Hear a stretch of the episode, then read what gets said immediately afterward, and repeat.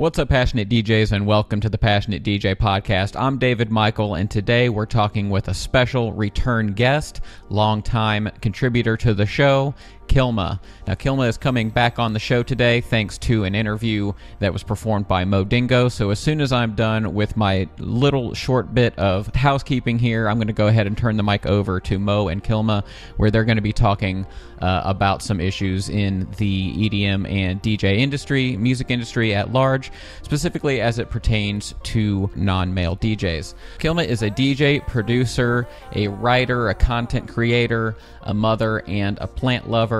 And we always love having her perspective here on the show, uh, especially when it comes to different issues in the industry that some of us may otherwise be blind to. We really appreciate her perspective on this kind of stuff.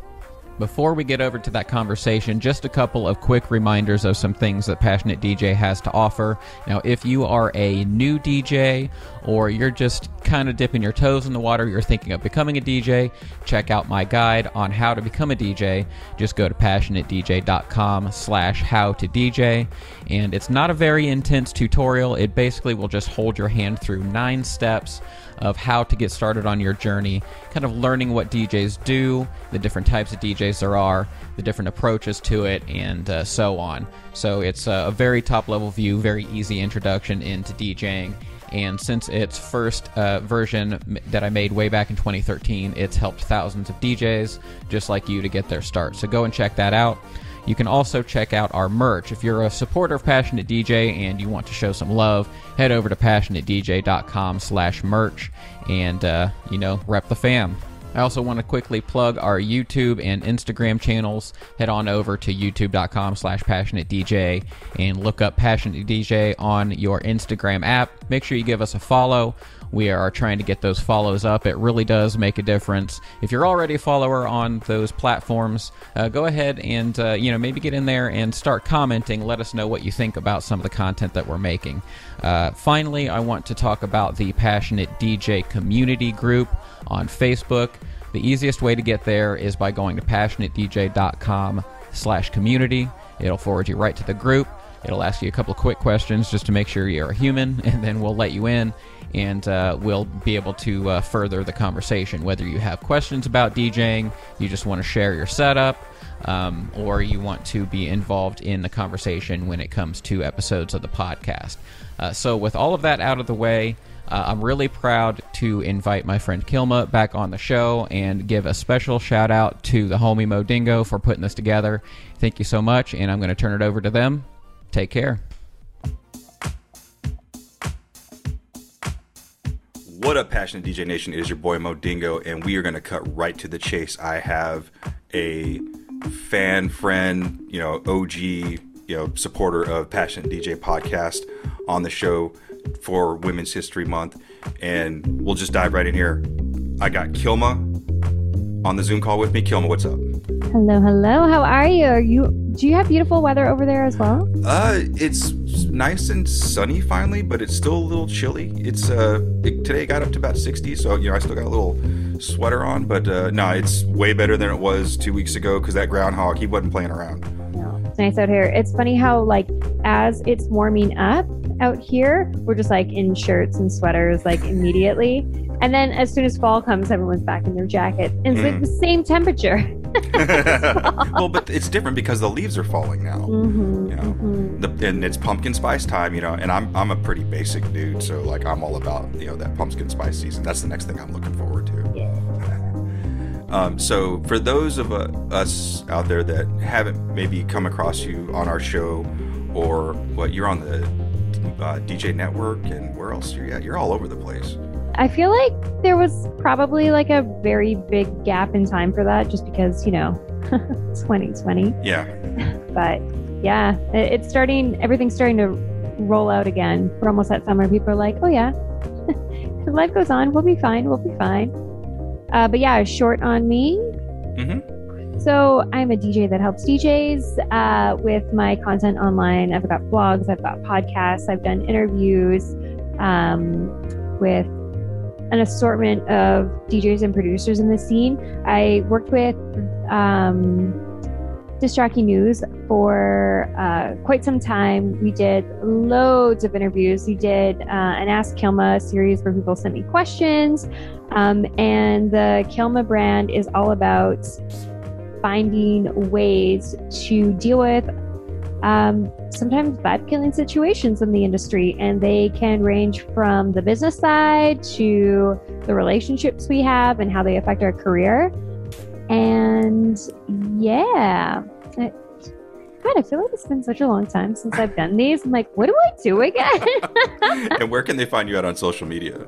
Uh, so basically, all my social medias are uh, at Kilma Music. Mm-hmm. Uh, website, don'tkillmavibe.com. And now we are all on Twitch, so it's also Don't Kill My Vibe. And are you still doing Good Vibes Tribe? Um, the the Good Vibe DJ crew. Uh, mm-hmm. Uh, we switched it up a little bit, and yeah, so I'm still putting out uh, vlog con- content on my own uh, website, tricks and tips for DJs, um, and there's definitely uh, quite a focus on like managing time and um, just you know the relationships that we're dealing with not only like our intimate relationships or with our kids, but maybe some of the business relationships we're trying to uh, foster or maybe let go and move on to the next thing in our career. So, mm-hmm. yeah, there's a lot of stuff in there.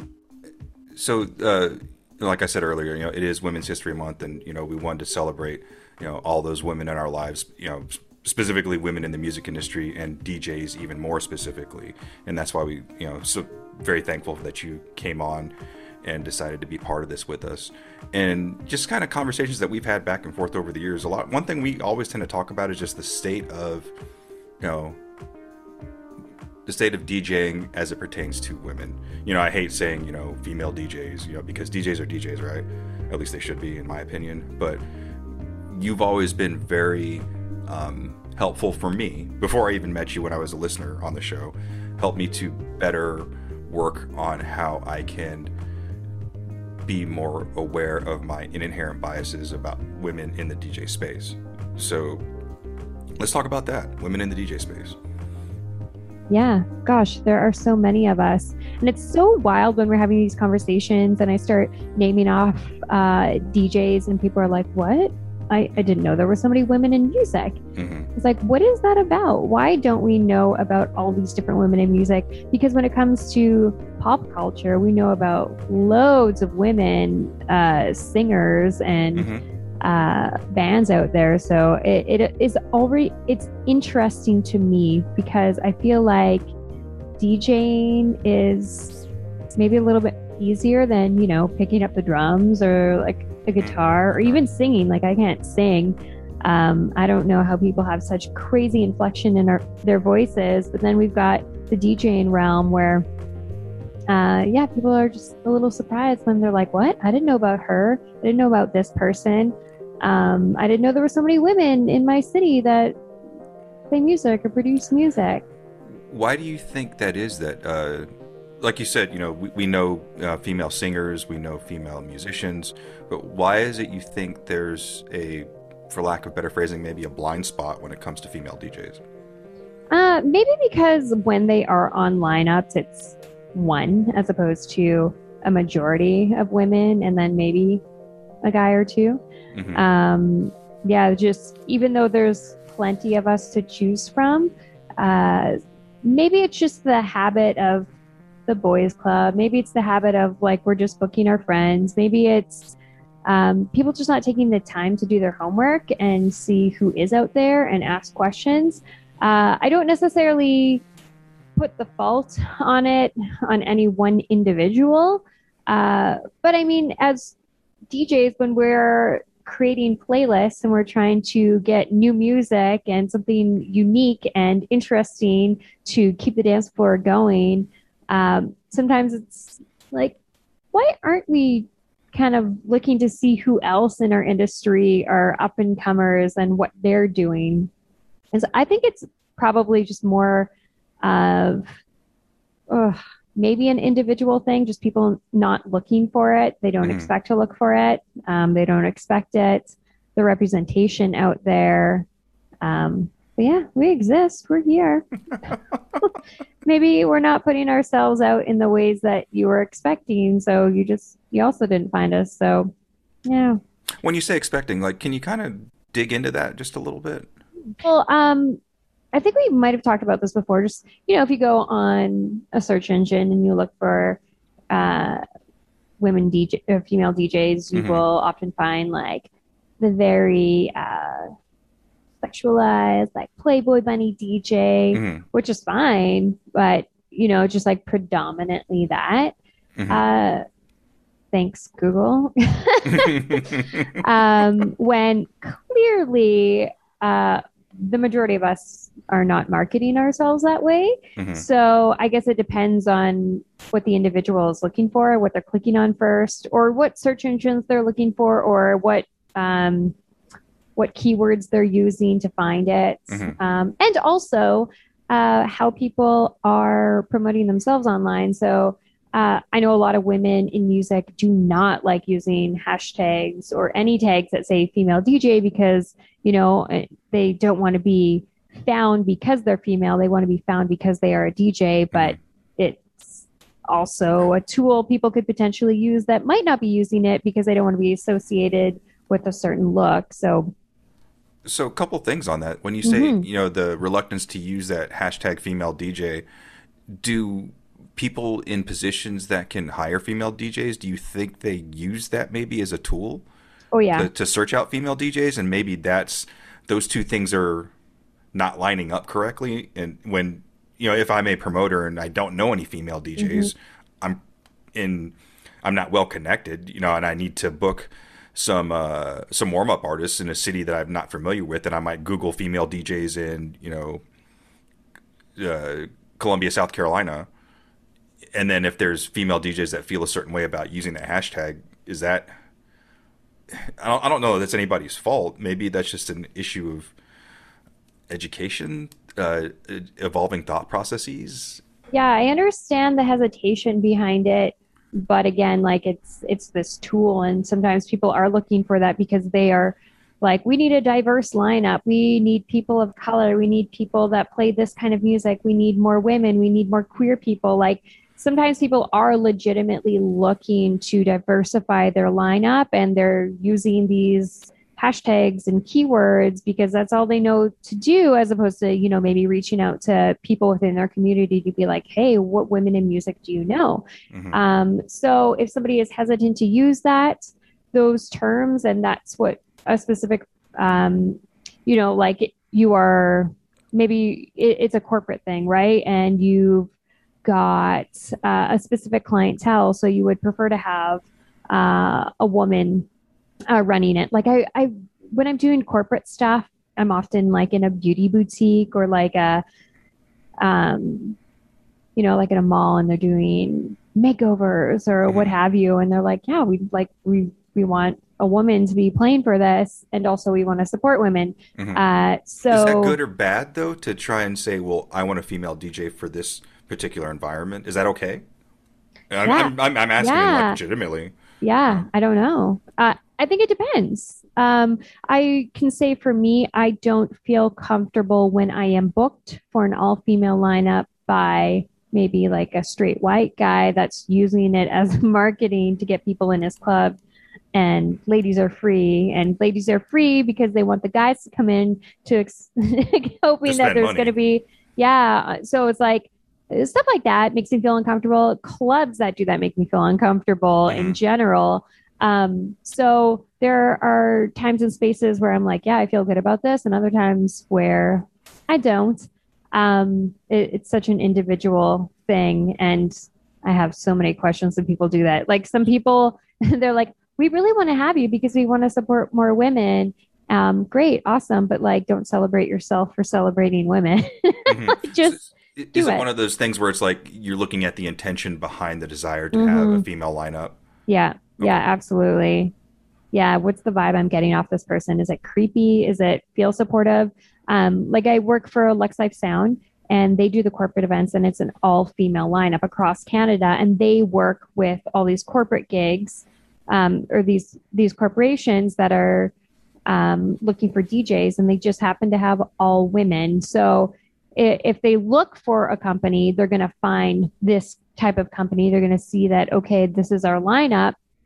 And, you know, that's a lovely way where we're all professionally um, promoted. And also, we have like, we have people behind this company that are making sure that these folks are not creepy and mm-hmm. their um, their intentions are well. Yeah, and people are getting paid, and it's going to be a great opportunity. So, um, yeah, there are ways in which you can utilize these tags. There are ways in which I think that you can have these gigs and they can be a positive experience. But yeah, you kind of have to scout them out sometimes because over the years, especially as a new DJ, you might um, you know, fall into these things where they're like, we are having a lingerie party and we want all of y'all you know, fine ladies to DJ our events in your lingerie. And like, mm-hmm. hey, if you want to do that, awesome. But like, if you don't feel good about the people that are putting on the events and you, then that's also understandable.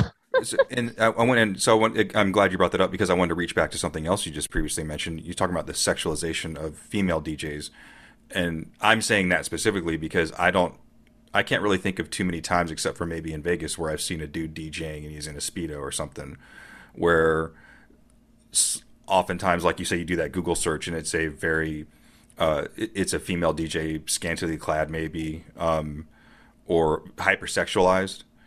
Um, is there anything wrong with that uh, for the for the artist and for the person promoting that?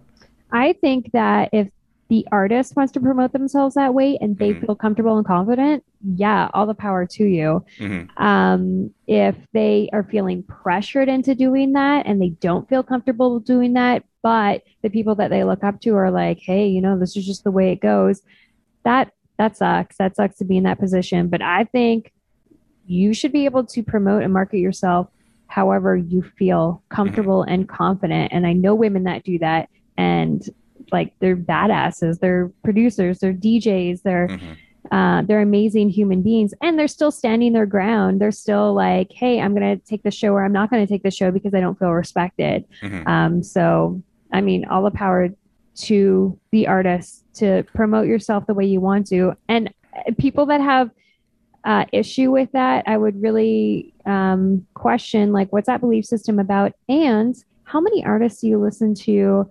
um, that are utilizing like the sexuality of women to sell their brand, but you're okay with it because they're a dude and it's not them. It's like it's just them objectifying women. Mm-hmm. So it's like you really kind of have to ask yourself, why am I okay with a guy doing this using women this way? Why am I not okay with a woman making a decision about how she wants to market herself?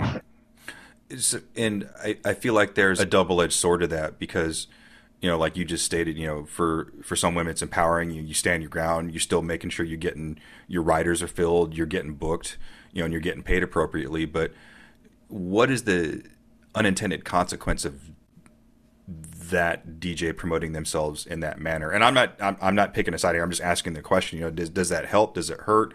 Um what is you know I, I know you can only speak for yourself but is there a perception around DJs that hypersexualize themselves?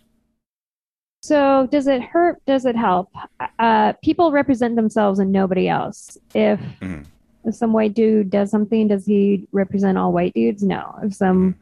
like person of color does something, do they represent all people of color? No. Like you represent yourself. So, mm-hmm. if you look at one woman doing something that you don't like and you say, "Oh, she's giving me a bad name," no. she's giving herself a bad name. She, or or or she's not.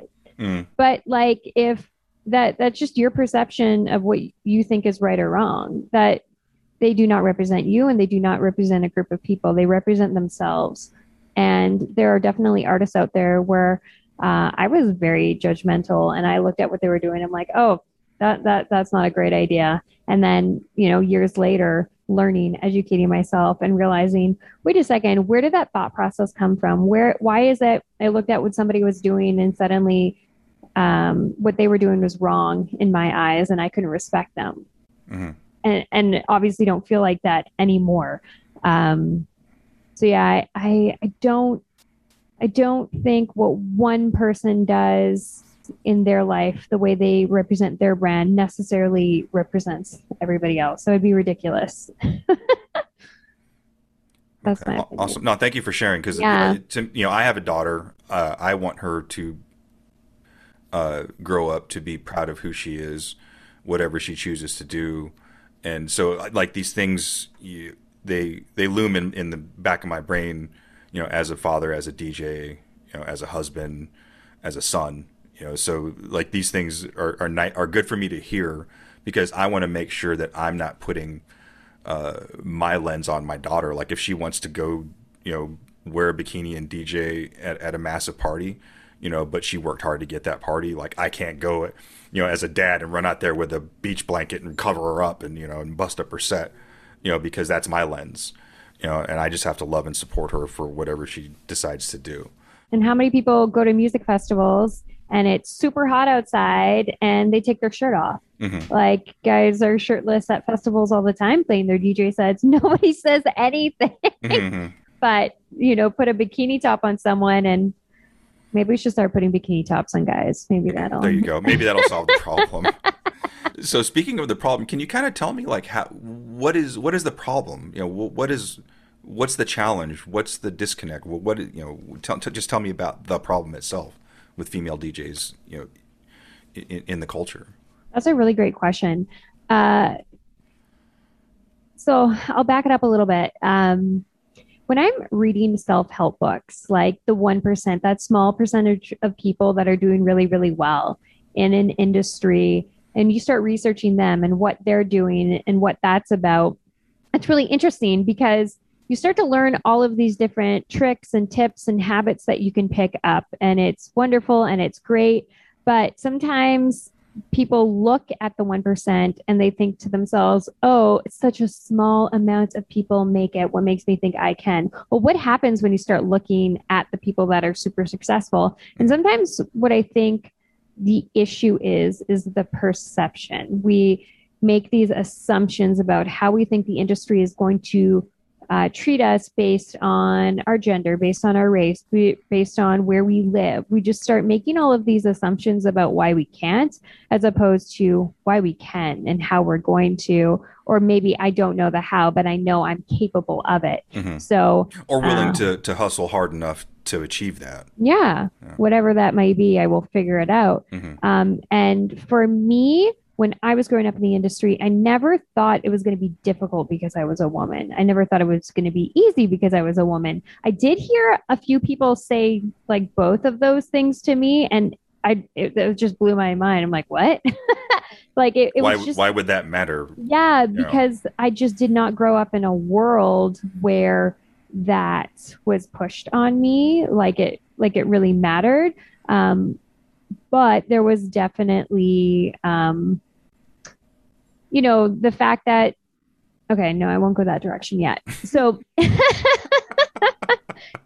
thoughts get into my thing. So um, sometimes what I think the issue might be is the perception of the individual. So if a woman thinks it's going to be difficult and starts making up a bunch of excuses, which is something anybody could do, and Mhm. a lot of people do, The self fulfilling Um, prophecy. yeah, exactly. And it's really interesting because when I think about the people that said like what makes you think you can when I haven't, it was also Mm. like they they were They're men. internalizing it. Yeah. Yeah, they were men. I, I couldn't have been tons of success. I, I wasn't successful, so how could you possibly be Yeah. successful?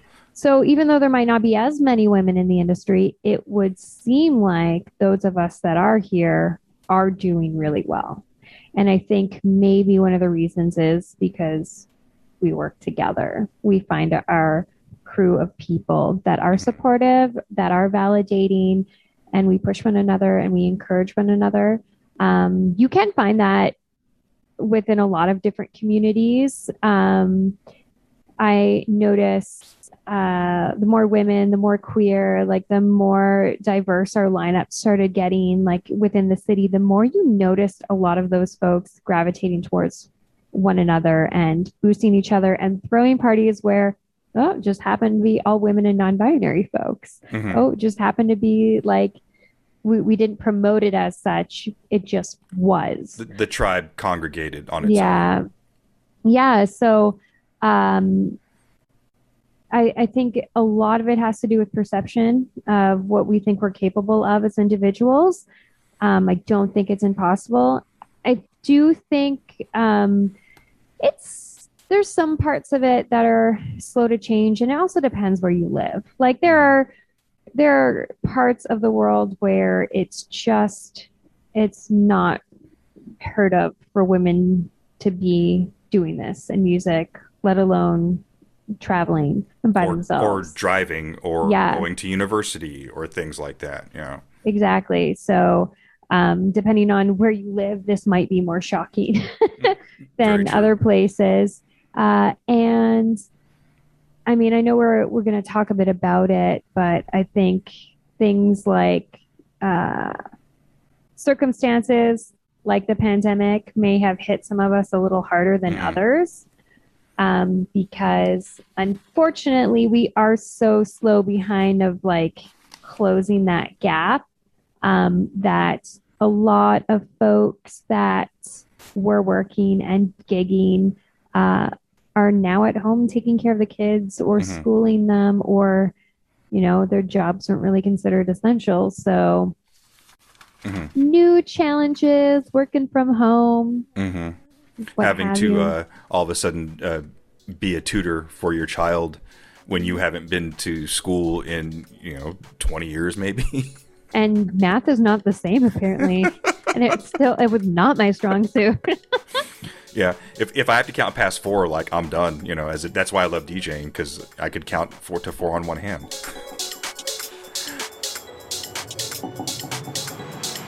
All right, we'll get back to Mo's interview with DJ producer Kilma here shortly. I quickly want to share a few things coming down the road from us here at Passionate DJ. First, keep an eye out for an extended scratch performance from a last episode's guest, Spare Change. Now, if you missed that episode, be sure to go back and watch it and gain some insight from a real competition turntablist. We also have an exclusive soulful house music set coming to our YouTube channel, which comes courtesy of the one and only Ike B. We wanted to show another side of Ike's DJing, so watch for that coming soon. And also on our YouTube channel right now, you can watch my coverage of the latest updates to the Denon Prime players. Engine OS 1.6 brings some great new features, including Dropbox integration and a very nice dual waveform view. So be sure to check that out as well. All right, now let's get back to our interview with Kilma as we listen to this lovely bit of house music that she put together. This track is called My Love. Back to Kilma.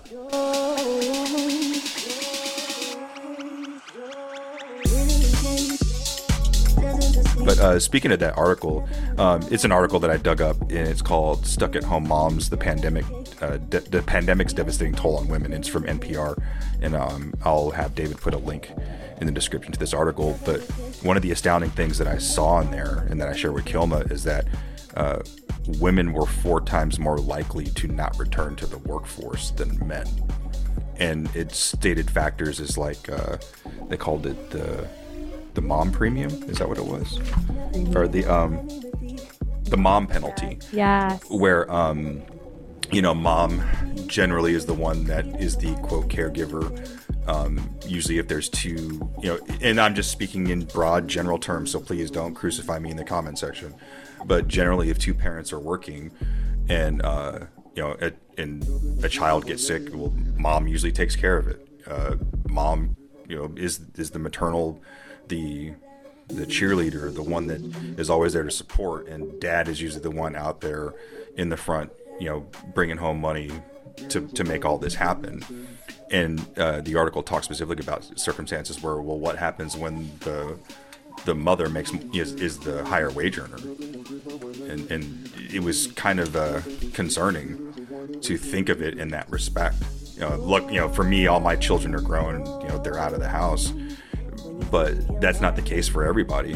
Uh, and I argue that most, you know, as, as far as female DJs, like how many of them had to take a hiatus or a break because they decided to have children. You know, for me, I took a large gap because I had children, and that was all. Um, that was a personal choice. You know, I, I my life as a DJ I decided needed to stop until and, and focus on my children and being a father because this was something brand new and I was terrified. And it wasn't until I believe my oldest was about 14 or 15 when I finally decided to get back into it. Uh, but I but I I chose to make that sacrifice. In some circumstances, there might not be a choice. You know, if if mom was a DJ. Again, speaking in generalizations, please don't crucify me. But so you know, can you know can you talk a little bit about the things you saw in that article and and and how that impacts women too, because it impacts women differently than men yeah, impacts women differently, impacts people of color differently. Um, we live in Canada. We are lucky in the sense that we got our stimulus checks almost immediately. And what was really interesting is that a lot of folks were making more money on those CERB payments than they were at work mm-hmm. um, because you were working part time minimum wage and then trying to pay the daycare bill. and now you are the daycare and you're at home and you're making that that cash. So um, for some folks, it gave them like next to no reason to go back to work mm-hmm. um, when things did start opening. Um, for some folks, because their jobs weren't open, they didn't get um, the childcare that they needed uh, because they couldn't afford or they didn't they weren't going back to work so well, now it's not uh, available before, the, before we started recording like you were saying they were limited spots too for daycare yeah right? like my my guy is only in there for a couple of days a week because another family um, needed three days and they only had the two days left and i wasn't even at work yet i'm like whatever i'll take it mm-hmm. because sanity. and uh, and then I did end up picking up a part time job. Um, but yeah, it's you know it was so anxiety driven for me because I had been on maternal leave for a couple of years, mm-hmm. and finally we got him in daycare, and finally I you know could get back into the workforce, and I was like, oh my gosh, being out in public talking to humans, mm. not having this tiny human constantly on me like this is this is amazing. By the way i loved all the videos of him running around like butt naked and things like that and you're just sitting there like with this look on your face of just distress because I've been there and every anybody that's a parent has been there and it was just kind of cool to see like in a new social media driven world like the the growing pains of becoming a parent of a tiny human Oh yeah, and then like with the live streams because like those are your DJ gigs now. Mm-hmm. He comes home with my my husband comes home and kid runs to me. I'm still doing the live stream. Mm-hmm. Jumps on me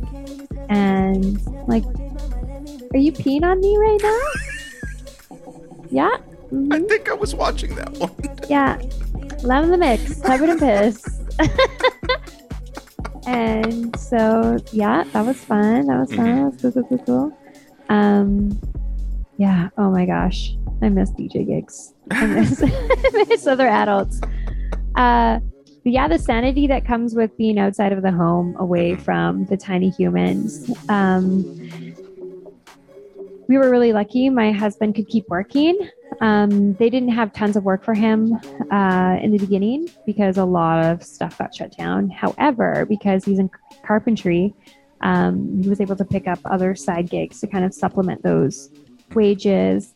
And uh, yeah, I was just at home kind of losing it. Also, like when things were so locked down, it was like I was going to the local drugstore just because. Multiple times. Yeah. Yeah. To get out of the house. Yeah. It, it, but also i think one of the highlights of yeah my my peep into your pandemic life was the day you just decided to wear your wedding dress. Yeah. That was like early on too. Yeah it did not take long for that. That was not easy to get into. And it's funny because a friend of mine, she just recently got married, and just randomly one day she's like, "Is there ever a time where you can just wear your wedding dress?" I was like, "As a matter of fact, let me tag you in a post because a friend of mine did." well, I don't know how it's been for you, but I know for me, not working, not being able to go anywhere, um, being stuck with the little guy. I don't like saying stuck, but I I keep saying it. Um, At home safe with my ch- child. Mhm. It's it really like it messed with me, and I did not DJ for months. I did not record content. I uh, like I had recorded a bunch of content, and then I didn't want to release it because I didn't feel like I was in that headspace. Mhm. Um, and yeah, I talked to a lot of parents that again were like at home. One of my good friends, um, her husband was working from home, hmm but he couldn't help because he had he, was, was doing yeah. Yeah. And so it's like that the frustration of somebody is literally upstairs and you really want to tag out, hmm but you can't. hmm Um, and yeah, so many different interesting dynamics uh, going on. And so, yeah, um, I could definitely see how this affected a lot of women because there is still a huge gap in pay. And if childcare is gone and you have to hold the school, the Mhm. person making the most money is going to work. Mhm. Like, even if even if they maybe don't like my husband would love to stay home Mhm. he he is he would love to parent um, but the finances just don't Didn't allow for that. yeah And, and even something uh, that some of our listeners might, might not be aware of is like in Canada, you guys have socialized medicine too. So that the burden of that wasn't incumbent upon you being employed, right? yeah no um it would there are there were some interesting downsides um just because like they canceled surgeries they Mhm. canceled a lot of uh, procedures and i know in the beginning they weren't allowing for massage osteopath and i was Mhm. dealing i was my chronic pain was coming back and i'm Mhm. like oh no Yeah. this is And- not good and in the United States, that was a huge concern for a lot of people Yeah. that were, you know, have uh, pre-existing conditions and you know s struggling to make their health insurance premiums. And if your income is cut out and you can't uh, pay for your insurance, you can't take care of whatever your your physical or medical challenges are. And then you know, let's throw in you know, like you were just saying, the self isolation, things like that, no human contact, you know, and then your mental health starts to suffer you know, and I think we all became uh, very aware of the importance of self care over the past, you know, 30 months or so. And isn't it wild because we talk about the importance of mental health in the DJ industry hmm so often? We've been talking about it for a long time Yeah. before all this happened. Yes. And I think because we collectively as DJs, you know, saw things, you know, I think one of the things that happened most recently uh, was Avicii's passing, you know, and people hearing his story. And, and I think for the newer wave of DJs, uh, that's probably the hardest hitting thing that happened that made them even start to really think about their self care. When us older cats were like, "Hey, man, you gotta take care of yourself because you can only do this for so long." And yeah, yeah, yeah, whatever. And then something like that happened, and I think it really got some attention. we lost so many amazing DJs and producers this year. I don't know about like you guys, but uh, not only just locally, but like, oh, so many people taking their lives or, you know, they're isolated at home and they're not really partying safe. They don't have testing sites and Mhm. they're struggling. Mhm. And it's really sad and unfortunate. And it's, it's going to be really eye opening when we're able to look at all of this information, look at how this is affecting mental health, how this is affecting women, how this is affecting people of color. Mhm. Um, how are we going to do differently next time? Mhm. That's for sure. Um, uh, when things start to open back up, I believe it's going to be really interesting what the scene Mhm. looks like um, when things get when we get green lighted for everything. mhm. Um, but one touch back on something you said about perception. Um, and the, uh, so I'm sorry, I'm sorry to cut you off, but we, you know, we all have so much time, and I just there's so many things I want to cover. But you know, who knows? Maybe we'll do a part two. Um, but one of the things that uh, you said about perception is, uh, is so the question I had about that: How is the actual perception of what the problem is different from the reality of the actual problem itself? Like for me as a as a cis male, uh, that just happens to be a minority. Like I I think the problem is X, but it because I'm not a female, I don't get to see it through the lens of a female. So how is that different? Yeah, that's hard because it's it would be such an individual perspective. Mm-hmm. Um, yeah, how is the reality different? Well, it, I guess I would ask, what is your reality on it? Like, what's your perspective on it? And for me, I can only go by my uh, Yes. my scene here in Yeah. Dayton. You know, within the past, I'll say five years, and we have a handful of female DJs. Um, but I have seen spatterings of women who want to become DJs start to kind of show up and be heads, you know, at, at the at these you know the the weeklies that we have and and lineups and such. But with the pandemic, it's like it kind of shut all that down because I was starting to learn who these people were and get their social media bios and kind of follow them. And then now they've all sort of dispersed because they had to go pay bills, just like most people did.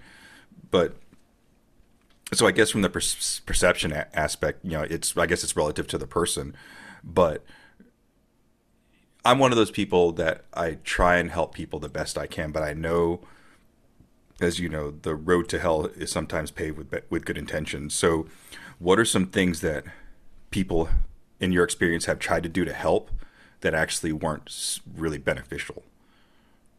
Uh, think sometimes people think they're helping you when they are telling you not to get your hopes up high. Sometimes they think they're helping you to not uh, feel so disappointed by telling you that what you're doing probably isn't going to happen. Um, that's not helpful.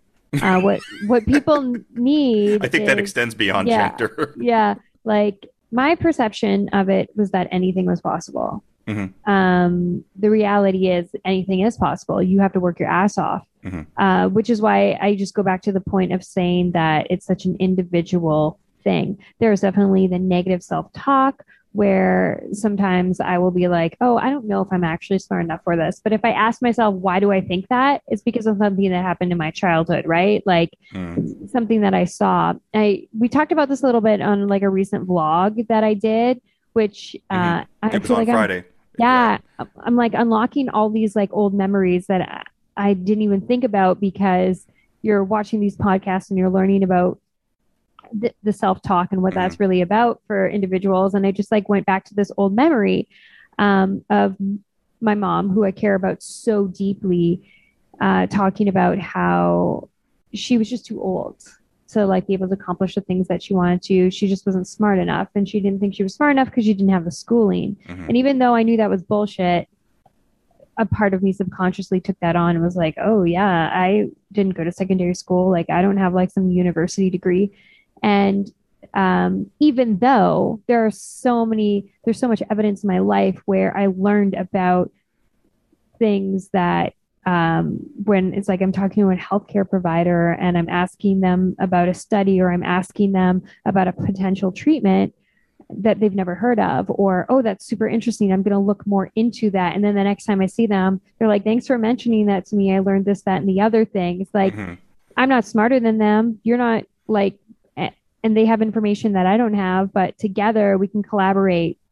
And so, this perception of your capabilities, just because you don't know everything about what there is to be, you know, a DJ or a producer, it doesn't mean you cannot figure it out. But sometimes we have this negative self talk, especially as women, because it is so predominant in advertising and what we see our parents doing because like i said before like we're still so slow to catch up to like close that gap and to this day even though like you know i have these family members and friends that i so dearly care about and they're amazing human beings they still say some dumb shit especially like you know like to my kid when when he's like being super rambunctious and we're like oh boys no it's not a boy thing it's Mhm. a kid thing this is just Mhm. where he's at right now and um i was like that i was like him i was trying to break out of the house like my husband was too like it, it's not a boy thing it's not a girl thing um it just this is where this individual is at and i think we need to stop uh, pushing our, our perception of reality and which is a big reason why, again, when people around me were saying like it's going to be hard or it's going to be easy and this is why, I'm like, what are you talking about? Nobody has ever said any of that to me before.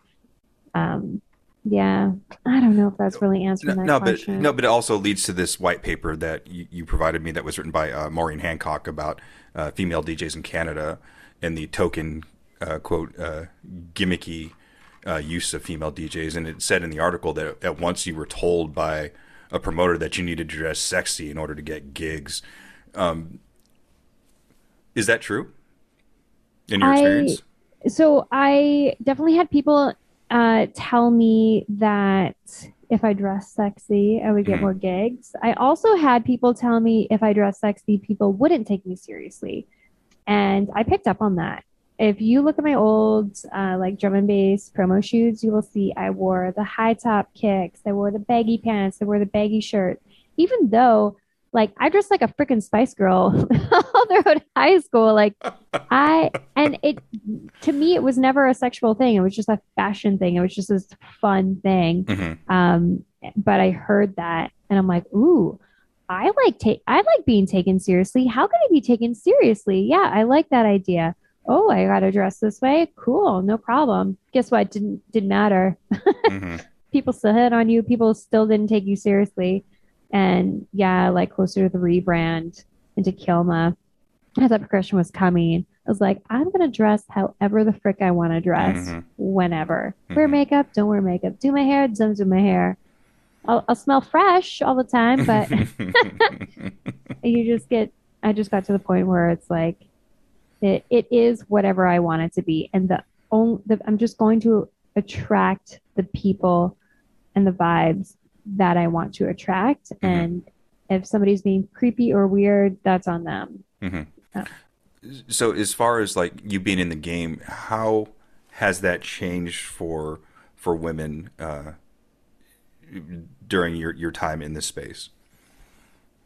uh, Me Too movement, call out culture. Uh, when I was growing up in the industry, the shit that happened to me would not fly. Like screenshot, picture, you post that up, they're done.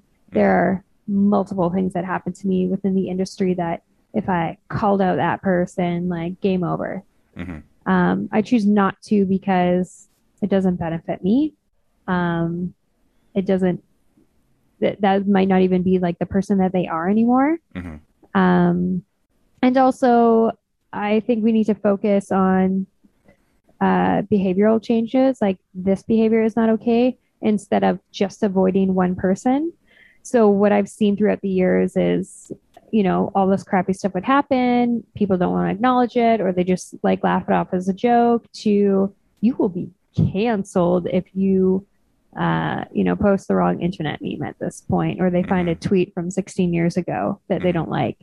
So that aspect of it has changed, uh, accountability wise.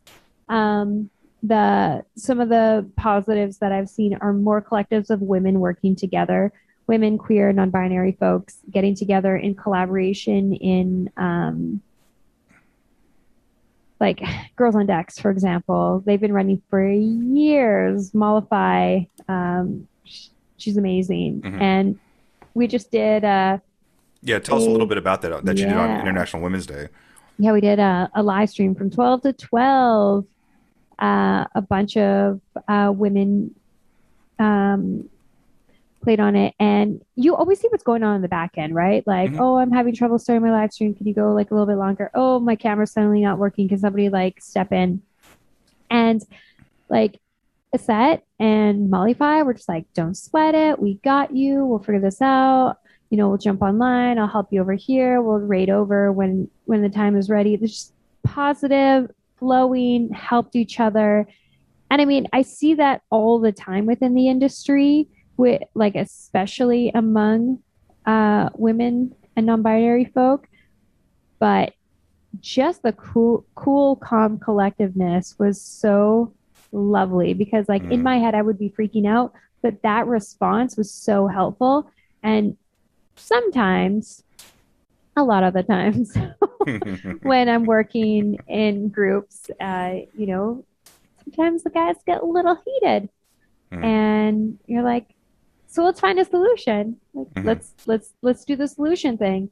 So I I think that sometimes we're a little bit more well equipped because we have been told it's okay to have emotions, it's okay to fuck up, it's okay to go to therapy. Like it's just like a lot of these things are Mm, more normalized. Um, so when we are in these situations, it seems like we're we're lifting each other up. So Uh, where where men might not ever been told it's okay to make a mistake. Yeah, Oh, yeah, interesting. maybe, Interesting. yeah. Um, it, it depends how you grew up. Not obviously, like some guys are like just like Garrett was so like when he was doing emotion and there was like a tornado warning and I'm just like, dude is so chill and he's like, mm, it's what it is. Can't control weather. Like, uh, so yeah, there's definitely like lots of cool cats out there like that, but the just that community it's just so lovely um and it just it doesn't feel like drama and like we just we we've been told that women are drama and then like here we are like just lifting each other up and fucking getting shit done and Mm. yeah it's it's a beautiful experience So, what is it you would like to see? Like, if you have your magic wand in the next three to five years, what are some things you want to see uh, happen in in the space? uh i would love to see more opportunities like workshops and classes where folks can feel comfortable and confident to learn. Um, and sometimes that does mean um, women, non binary, uh, two spirit folk specific workshops. So they can just uh, hammer in and focus on, you know, learning music production or DJing. Um, and also, I'd love to see more of that for younger folks as well so that again like it's just normalized early on i was before everything got shut down doing some workshops uh, for youth in the area at the community centers Hmm. and uh, yeah it was like one of the things that was mentioned during the interviews was like we want to normalize uh, women in music uh, teaching and like gives these young girls the opportunity to see that they're capable and also the boys to see this is totally normal Mhm. uh, so it stops being like oh my god a girl and starts being like cool dj Mhm. um, so yeah normalizing it by having workshops like that for young folks having more um, workshops right now for women and uh, you know bringing it up to the point where nobody is surprised when you tell them you're a producer unless like maybe you're eight eight years old like yeah i was made it, that Was it Garrick's? He was promo- He was producing when he was like fifteen or something. yeah So, um, one last thing. Uh, for me, you know, as a like I said, uh, minority, cisgender, military veteran, like, give me three things I can do to be a better ally.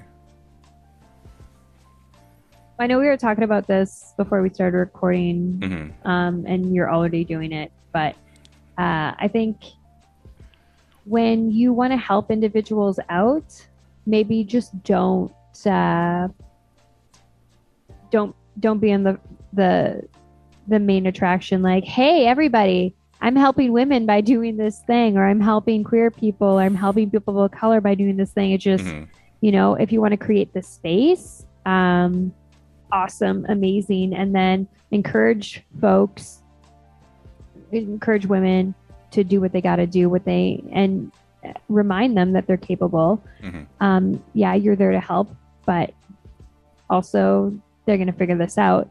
Um, three things, three things. So that's one thing. Um, We can count that as two. That was yeah, of yeah. right. Um, and then like Who's counting? Who's counting? yeah, who's counting? Uh, especially for people that are parents, Mm. be cautious of the wording that you are using. Mm. So, you know, it's not a boy thing, it's not a girl thing. I I would go as far as to say don't say it's a teenager thing cuz I'm going to tell you right now, I like when when you make assumptions about people based on the hormones that are running through the, their body and you start saying like oh i guess you just think you know everything now guess what i do. Because uh, you know what? When i was 16 i knew everything. Yeah. Well you know what? Me and my sister were two very different people and we were treated differently mm. as well. And yeah i have four children and they all have different personalities and their behaviors and shortfalls and successes all have tailored responses respectively to who they are as as humans yeah yeah and when when when we put too much pressure on people because of our own shit, right? Because, mm-hmm. oh, I don't want you to fail. Like, why don't you want me to fail? Well, because it'll make me uncomfortable that you're failing and I don't want you to hurt. It's like it's like when the woman is in labor and the doctor says, Oh, I hate seeing you in pain. Why don't I give you that epidural? Like, oh, I'm sorry, you hate it? like I oh, I'm making you feel uncomfortable because of my own pain? Okay, cool. Um, yeah, I think we have to just kind of take a step back and, and think about uh, the words in which we are using with the people around us, especially young folks, um, because they're watching and they're listening and mm-hmm. mm-hmm. like as mentors, like from the moment they can, t- from from the moment they have cognition, they are paying attention. Oh yeah, my my son will say things sometimes to me that I'm like. Ooh, mirror. it's like a little breathing. Uh, what was that? Alexa. Yeah. it records and hears everything. Mom, you just need to breathe. Can you breathe with me, Mom? Makes things seem so simple, doesn't it? Mm-hmm, mm-hmm, mm-hmm. So awesome. Uh, is there anything else that you'd like to address uh, before we cut out here? Uh, I I think we just need to uh, remind ourselves that everyone is doing the best they can based on whatever their individual experience is. Mm. Just try. Speak. Speak. Oh, yep. Yeah. Just just meet people where they're at with empathy. Mm. And I mean, people's shit is their shit. we have our own. Try not to distract yourself with other people's stuff so that you don't have to deal with your own. But above, but above all, just that, just try to be kind. Just try to be kind. I know we're freaking struggling, mm-hmm. um, but the world can. We can always use more kindness. Absolutely. Well, I didn't expect any less than an amazing uh, conversation with you because I always love talking with you just about everything and nothing. But like I said, today was specifically about you know issues of you know women and non-binary uh, DJs in the space and just having a conversation about it. Um, who knows? Maybe one day we'll actually get to do one of these in person. But uh, before it's gonna happen. Yeah, oh, for sure, it's gonna happen. Uh, road trip. Yeah. Wait, I don't know. Do you want to come down here, or do you do you want us to go up to Canada? I, want to go there. Okay. Oh, yeah, I want to. I'm peacing out. Bye, Canada. but uh, hit us again with all your uh, social media and uh, tell actually tell the listeners and the viewers where they can find your music because um, she's an amazing DJ, folks. Uh, all those I, I I think the first time I ever encountered you was uh, on one of those YouTube find the fake DJ type things. Yeah um, so maybe, maybe I can dig that up and find the link for that as well. But I think that was the first time I encountered you. So when I actually put those two things together and realized I had seen you before, I was like, okay, she's just as badass as she was in that video. Um, but love listening to your streams. But uh, yeah, tell folks where they can find you on social, where they can find your music, and also uh, you got some merch, right? Yes. Oh my goodness! I just realized I've got my like "Don't Kill My Plant" magnets because I became a plant mama over. Uh, can you see that? I became a plant mama over the pandemic time. Dealing with a small infestation, no big deal, kind of crying myself to sleep. But uh, yeah, uh, and stickers uh, because the brand's all about like don't kill my vibe. I've got dare you to kill my vibe. You can't kill my vibe. Got more stuff coming. Um, the best way to buy it from me is the DM me on Instagram, and we'll get that all set up. Uh, so at Kilma Music, but if you want to hear like my live streams, you can go and watch them on Twitch. It's twitch.tv backslash don't kill my vibe. And I play house and techno and I go wacky and wonky and weird and textured. Um, I, I like it. I like it when you get chunky. That's that's that's my jam. Chunky, did you say? Yeah, when you get chunky, I'm just like, oh, just, oh. I love. I get. Oh, yeah, yeah, yeah. Whenever, whenever you're hitting that hard driving those rollers, you, you just imagine me here sitting in Ohio my office, just going, mm, along, mm, chugging making along. the stank face. Yeah. And then, and then Maddox, my son, will sometimes come on camera and be like, Mhm. "Hi, I have a yogurt. Bye." and hopefully not pee on me.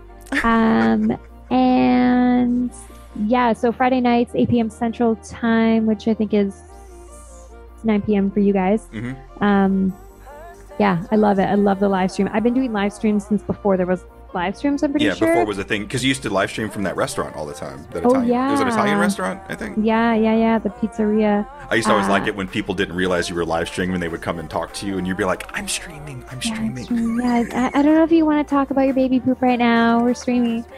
Uh, yeah, well, like even before that, like I would record on my like HD video, I don't know, camera, and then upload 15 minute videos to Facebook because that was like the biggest that you could upload.